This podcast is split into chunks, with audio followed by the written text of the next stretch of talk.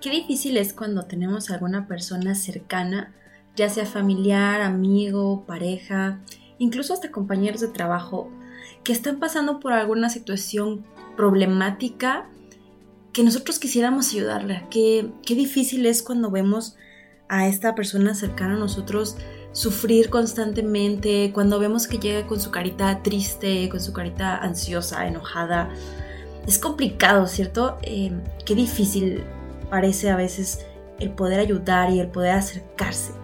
Si alguna vez has pasado por alguna situación similar, si en este momento tienes a un hijo, a un esposo, a una amiga, a alguien cercano que sientes que está pasando por algo difícil, ya sea una etapa o una situación específica, y no sabes cómo acercarte y no sabes cómo ayudarlo, quédate en este podcast y descúbrelo conmigo.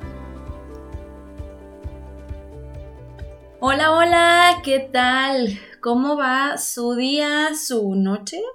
No sé, vienen saliendo del trabajo, apenas van a llegar al trabajo, no tienen trabajo. ¿Cómo les va en este día? en el que ya estamos empezando con estos divertidos cambios de clima, del frío y el calor y de todo un poco, ¿no? Espero no se escuche muy gangosa mi voz. Fíjense que traigo mm, de estos resfriaditos por justamente los cambios de clima. Entonces, hace rato ya empecé, ya saben, el estornudo, porque pues me bañé y, el frío y estas cosas. Entonces, espero no escuchen la gangosidad en mi, en mi hablar.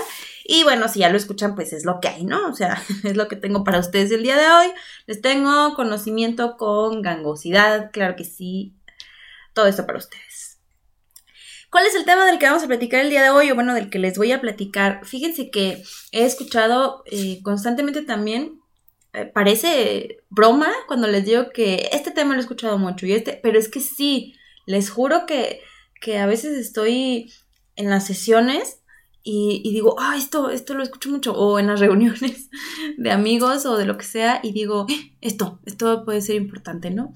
Y justamente el otro día hablaba con una paciente y dije, claro, y es que estamos ante muchas situaciones complicadas, estamos viviendo diversas crisis, híjole, por todo, ¿no? Crisis económicas y crisis emocionales y crisis este, políticas y crisis de lo que ustedes quieran. Y, entonces vivimos en un momento y un mundo en el que no nos enseñan cómo es que podemos acercarnos a ayudar a los demás, ¿no? Y si bien es cierto, pues lo recomendable siempre es ir con un especialista en lo que sea, pues, o sea, en lo que sea tu crisis, si tienes una crisis financiera, pues acudir con un especialista en finanzas, en inversiones, en, no lo sé. Si tu crisis es en cuanto a tu negocio, pues acudir con un mercadólogo, administrador, no lo sé. Y si tu crisis es emocional, pues aquí estamos para ayudarte. pero, pero bueno, les decía que de repente es complicado el poder tanto pedir ayuda a, una persona, pero sobre todo a veces acercarte a una persona e intentar ayudarla, ¿no? A veces es complicado el no saber qué hacer, el estar desesperado, sobre todo, por ejemplo, como papás o como parejas por, querer ayudar a la persona que tienes a tu lado y, me dicen, es que cómo le hago para que mi hijo o mi hija entienda, cómo le hago para que busque ayuda, cómo le hago para que trabaje con esto, o sea, esta parte, ¿no? Y bueno, pues el día de hoy les traigo algunos puntos, cinco puntos importantes para saber cómo poder ayudar a una persona que está cerca de nosotros y nos pide este acompañamiento, ¿no? Insisto, Claramente es importante recordar que hay especialistas para cada cosa, la gente no estudia de gratis, la mayoría, y, y pues bueno, hay que, hay que buscar zapatero a tus zapatos, por ahí dicen, ¿no? Así que estos solamente son algunos consejos, pues para poder hacer un primer acercamiento quizás y poder ayudar en un momento de crisis o, o de hastío incluso a la persona que queremos nosotros ayudar. Bueno, em, pues punto número uno. Fíjense que lo iba a hacer también en, el, en, el, canal de YouTube. Ya saben que ahí luego les pongo como tips y cosas así sencillas. Estoy viendo si les hago una versión corta, pero quise hacerlo primero en el podcast porque me parece que es importante como, como poder desglosarlos y poder entender bien qué hacer con estos pasos, ¿no? Porque, porque pueden causar un poquito de confusión. Entonces, pues bueno, voy a revisar a ver si les puedo hacer la versión corta, pero si no, escuchen y pues compartan con la persona indicada este episodio. Em, el primer tip es respirar y tranquilizarte. La primera cosa que necesitas poder hacer para ayudar a alguien es estar en un estado emocional adecuado para poder ayudar. Tú no vas a poder auxiliar a la persona si tú estás también así como que, ay, no, sí, yo te entiendo. Porque entonces te vas a alterar con la persona y no van a pensar, no van a pensar a un nivel adecuado. Em, las personas cuando estamos en estados alterados de la emoción, así lo voy a llamar, particularmente en ansiedad y en enojo, solemos perder la realidad, solemos, bueno, físicamente se bloquea un poco la parte frontal del cerebro, que es la que toma decisiones, que es la que razona, que es la que eh, interviene en este tipo de situaciones. Y pues es un poco complicado, ¿no? Que, que vayas a tomar una decisión acertada. Por eso es que la gente enojada y ansiosa pues toma decisiones un poco extrañas cuando está alterada. Es un nivel alterado de conciencia finalmente. Pero Tú no puedes ayudar si estás en el mismo nivel emocional que la otra persona. Una cosa es sentir empatía y es yo te entiendo, yo siento, yo lo que sea, que ahorita vamos a llegar a ese punto. Y otra cosa es, sí, claro, maldita sea, yo... O sea, no. E-, es respira y tranquilízate. Trata de, si tienes que alejarte, hazlo. Permíteme un minuto. Oye, ¿qué te parece que lo checamos mañana? Oye, sí quisiera ayudarte, pero dame un minuto para poder pensarlo. Y entonces, no dejarte ir por la emoción que te produce el que la otra persona esté alterada también, ¿no? Que ya eso es complicado. Así que, bueno, insisto, respirar y tranquilizarte. Hay ejercicios de respiración, hay ejercicios de meditación muy puntuales que puedes buscar en YouTube que tienen la respuesta a muchísimas cosas, respuesta práctica. Y pues esto, esa es la primera acción que hay que hacer, respirar, tranquilizarte respiraciones diafragmáticas, meditaciones, lo que necesitas hacer tu propio trabajo con el botón. Para los que son mis pacientes saben qué es eso, o pacientes de la clínica saben lo que es eso. Y pues bueno, ese sería el punto número uno. El punto número dos es súper, súper importante y es no ayudar desde el dolor, tiene que ver con el uno, no ayudar desde la obligación, no ayudar desde el Superwoman o Superman, eh, no ayudar desde todos estos eh, lugares, ¿no? O sea, yo te puedo ayudar solo partiendo desde el lugar real en el que estoy de compartir, de amar, de, de ser un mortal, un simple terrenal que sueña con quererte, desde ahí. Yo no puedo ayudarte si voy de es mi obligación porque eres mi hijo, eres mi hija, perdón, o mi hijo, y tengo que resolverte el problema. No puedo ayudarte desde el yo soy el hombre de esta familia y yo tengo que sacar esto adelante y yo tengo que ayudarle a mi pareja. No, o sea, no vas a ayudarle desde ahí. La otra persona se va a sentir forzada, se puede sentir eh, domada, se puede sentir pues molesta. ¿no? Fíjense, yo les voy a contar una experiencia personal. De repente yo tengo ahí algunos conflictillos a veces en recordarle a mi esposo justamente que no es él mi, mi, eh, ay, se me fue la palabra, mi héroe, ¿no? Yo sé que él quisiera escuchar que sí, pero, pero no siempre, no siempre. Y entonces a veces yo le platico cosas y entonces él me quiere ayudar y dar consejos, pero lo hace un poco desde, claro, desde el amor, pero también desde su postura en la que él siempre ha tenido que ayudar, ¿no? Y hacerse cargo. Eh, entonces es como, oye, no, no estamos en este espacio de tu vida, no estamos en tu momento, este es mi momento. Mi momento quiero quejarme gusto. Y entonces esto es no ayudar desde este lugar, porque puede que la otra persona no reaccione de esa manera. ¿Sí? Siempre que vayas a ayudar, siempre que quieras buscar eh, auxiliar a una persona, revisa si lo estás haciendo desde tus propias carencias, desde tus propias necesidades, insisto, de eh, a mí me pasó y entonces yo creo que lo tienes que dejar, amiga. Y la otra persona así de, oye, pero yo no quiero dejarlo. Ay, espero no escuchen a mi lobo aullar. Yo sé, yo sé que últimamente les he dicho mucho eso de espero que no escuche, pero es que últimamente hay muchos ruidos que intento quitar, pero bueno. Y bueno, este, les decía, ¿no? O sea, no ayudar desde el me, duele y yo viví lo mismo y entonces te va a servir lo mismo que me... O sea, no. No ayudar desde es mi obligación, ni desde el yo todo lo sé y a mí ya me ha pasado todo y yo tengo el poder aquí, no. Ayudar desde soy un alma cercana, soy una persona, soy un humano y quizás también desde la humildad de no soy un experto, pero aquí estoy para compartirlo. El punto número tres es preguntarle a la persona qué siente y escucharle con genuina curiosidad, con genuino amor, con genuina preocupación. ¿Sí? Una vez que yo ya estoy tranquilo, estoy apto para, no quiero, eh, eh, no es mi obligación ayudarte, solo lo hago porque quiero ayudarte, porque soy un humano que comparte contigo este espacio. Te voy a preguntar qué sientes. ¿Sí? Oye, amiga, me pusieron el cuerno. Ok, estoy desde este espacio. claro, ¿y cómo te sientes? No es, sí, maldito. No, no. ¿Qué sientes? Porque a lo mejor la persona te puede decir estoy muy lastimada, pero también te puede decir estoy muy enojada, pero también te puede decir eh, estoy confundida, quiero regresar con esta persona. Y no sé, la persona eh, em, puede creer muchas cosas en este momento y sobre todo lo que va a querer es que la escuches, porque por eso se está comunicando contigo, por eso se está acercando. Piensen en ustedes qué es lo que quieren cuando van y le platican algo a alguien. O sea, siempre quieren el consejo y estas cosas o quieren que les interrumpan y les digan, ay, sí, a mí no me pasó eso con Juan. Y fíjate, no. Sí, entonces preguntar qué siente y repito, escuchar con genuina curiosidad, con genuinas ganas, con genuino interés. No solo para, para que ya se calle y me deje hablar. ¿Qué sientes? ¿Cómo estás? ¿Qué te hizo pensar eso? ¿Cómo llegaste ahí?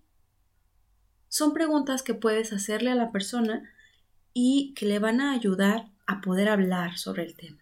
Siempre escuchar, escuchar lo que te está diciendo y procurar no interrumpirle a menos de que tengas una duda sobre algo. Por ejemplo, oye, ¿cómo? Espera, no entendí esta parte. Clarificar, eso no lo tengo ahí, pero es parte de ese punto, clarificar. Me, dijiste esto, ¿verdad? O sea, me estás diciendo que encontraste a Pepe con esta chica en algún encuentro erótico. No, te estoy diciendo que eh, lo vi mandándose mensajes, ¿ok? Y los mensajes eran, me estás diciendo que los mensajes eran de infidelidad, o sea, preguntar, no, no para ver y hacer quedar mal a la otra persona, sino para preguntar. Porque entonces, si Juanita, mi amiga, solamente me está diciendo que lo encontró mensajeándose con una chava, y yo ya estoy diciendo, ¡Oh! ¡Te puso el cuerno, Pepe! O sea, ¿sí? Preguntar qué siente y escuchar. Insisto, diagonal, paréntesis como quieran, pueden y procuren clarificar para que tengan la información completa. Cuatro. Preguntarle a la persona si quiere que opines, si quiere que la apapaches, si quiere que la escuches, si quiere que mientes madres con esa persona. O sea, ¿qué quiere? Este es un em, paso que yo en mi vida personal utilizo muchísimo, muchísimo de verdad. A mí, no siempre, claramente, a veces se me va. Pero a mí cuando alguien viene y me cuenta algo, Mm, particularmente personas cercanas, particularmente cuando son temas importantes, por ejemplo, temas familiares. O sea, no sé, si mi esposo me cuenta algo de su familia, si un amigo me cuenta algo sobre su familia. O sea, temas que son delicados, además, así como que, Yo siempre pregunto, ¿qué quieres que haga con eso? ¿Sí? Oye, ¿qué quieres que haga con esa información? ¿Quieres mi opinión? ¿Quieres mi apoyo? Porque a veces no queremos la opinión del otro. O sea, créanme que si yo llego y les digo que me multaron porque iba a exceso de velocidad, no quiero regaños, no quiero, ay, yo opino que debería, no quiero eso. En el momento voy a querer que digan, sí, maldito sistema, de... o sea, eso voy a querer. ¿sí? Y no se trata de lo que debe, ni se trata de ser correctos, porque en ese momento de lo que estamos hablando es de ayudar a la persona, de apoyarla, no estamos en una posición de crítica, nuevamente, ¿sí? Paso número dos, ni de juicio, ni de mamá, papá, aunque sí seas su mamá o papá. Así que, insisto, preguntarle, ok, eh, escucho esto y esto y esto, y entonces, ¿tú quieres mi opinión? Oye, ¿quieres que te, te diga lo que yo pienso? ¿O prefieres que solamente te abrace? Y eso no solo nos ayuda a nosotros a dar lo que, lo que la otra persona necesita, sino que ayuda a la otra persona a empezar a hacerse responsable de sus emociones y a saber distinguir qué quiero.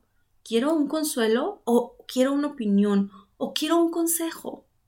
¿Qué quiero? Si estoy muy confundida, quizás voy a querer un consejo, pero si estoy muy dolida, la verdad es que en ese momento no me interesa un consejo. No lo sé. Y el que tú hagas esta pregunta puede sacar a la persona de ese estado en el que está y decir, ah, caray, pues no sé, no sé qué, qué quiero, pero permíteme pensar y te digo, ¿no? O puede decirte, quiero que mientes madres conmigo. Yo puedo recomendarles aquí que eh, les den las opciones, porque a veces la gente si solo le dices qué quieres que haga con esta información, puede decir, ¿cómo que qué quiero? ¿No? O sea, ¿de qué me hablas? Entonces, sí es importante, sí, claro, o sea, ¿quieres que te apapache? ¿Quieres que miente madres contigo? O sea, ¿quieres que lo busquemos y le mentemos la madre en este momento? ¿Qué quieres?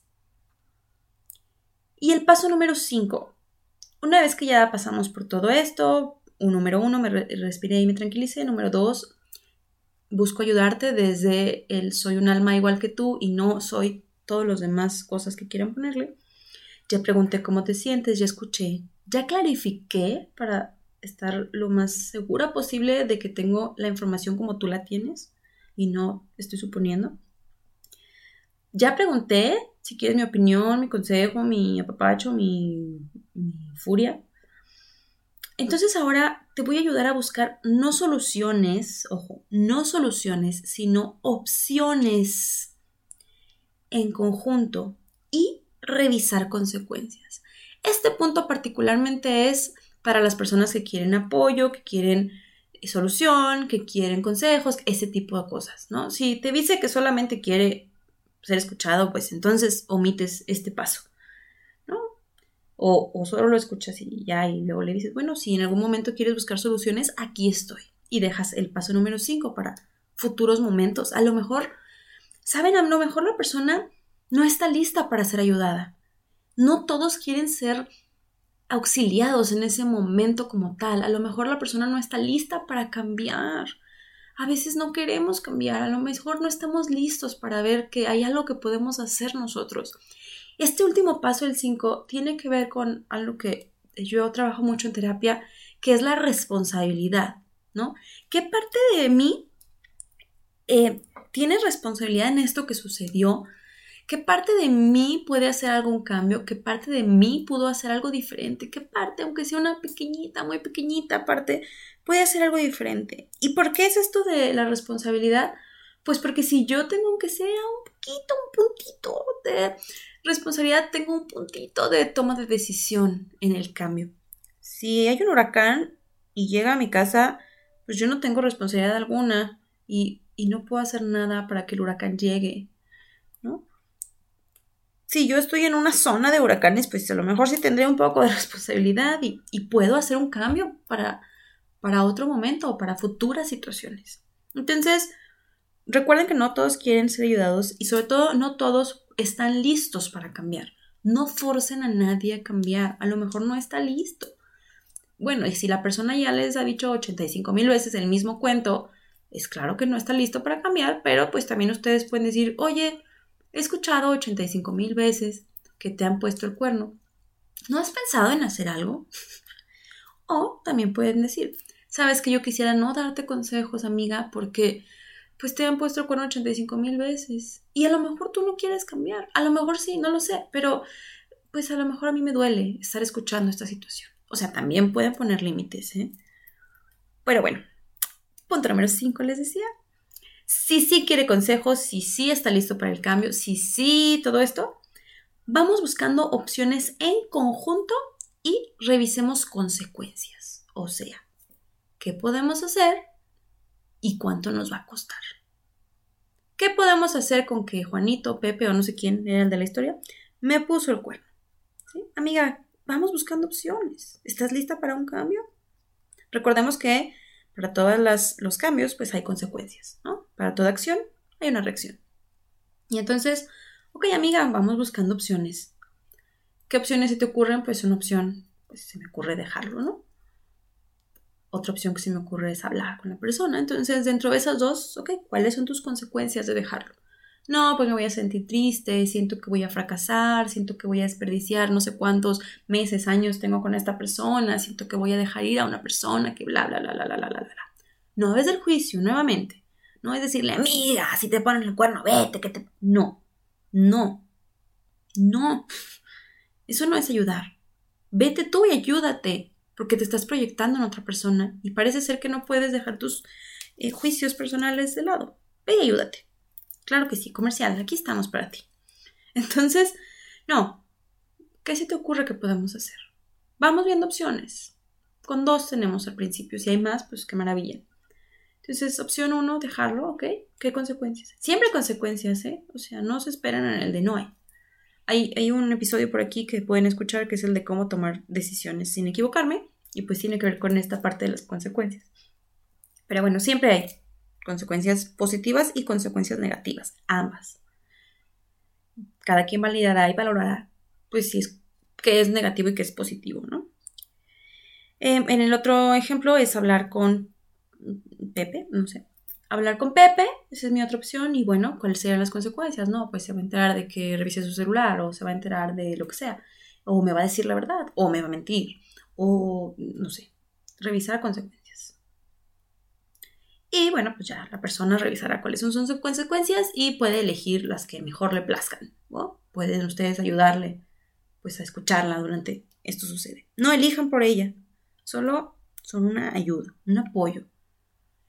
Si ustedes ven que es muy complicado, si ustedes ven que la persona no está lista, no presionen en ese sentido. O sea, sí pueden presionar un poquito, depende de cómo esté la situación, depende de qué tan grave, pero pues tengan cuidado con esa presión porque esa presión puede llevar a que la persona se aleje, ¿no? Yo les recomiendo que la presión se la dejen a los profesionales, que más o menos sabemos cómo hacerlo. Así que, bueno, estos son los cinco puntos que les presento el día de hoy para saber cómo ayudar a una persona que no sabemos quiera o no ser ayudada, pero cómo ayudamos a una persona, ¿no? ¿Cómo nos acercamos? Espero que les funcione. Vayan y pónganlo en práctica. Compártanlo a la persona que lo esté necesitando quizás conocemos a alguien que no sabe cómo acercarse, a alguien que no es asertivo, y entonces podemos decirle, Oli, mira lo que me encontré por aquí, quizás te puede ayudar, ¿no? También hay personas que, no saben em, ser empáticas, que no saben acercarse y, este puede ser un buen momento de aprendizaje para ellas. Así que, pues nada, les dejo, ya saben, las redes sociales, estamos como Clinic Serenity, PS Serenity, Y al final. Para que acudan con nosotros tenemos profesionales que sabemos cómo ayudar, tenemos las técnicas adecuadas para poder hacer esto y no dejen sus manos, eh, perdón, su salud en manos de eh, señoras de la esquina o señores de quién sabe quién. O sea, no. La salud es importante y es importante dejársela a personas que sepan o que sepamos cómo se puede trabajar con tal o cual cosa. Y en el mientras, pues claro que podemos ayudar en, medida de nuestro alcance, vaya. Así que les deseo como siempre unas muy felices, felices relaciones. Vayan, síganos, denos amor, Clinic Up Serenity, es lo que hay psicología en YouTube y en Spotify. Y nos escuchamos por aquí en la siguiente. Chao.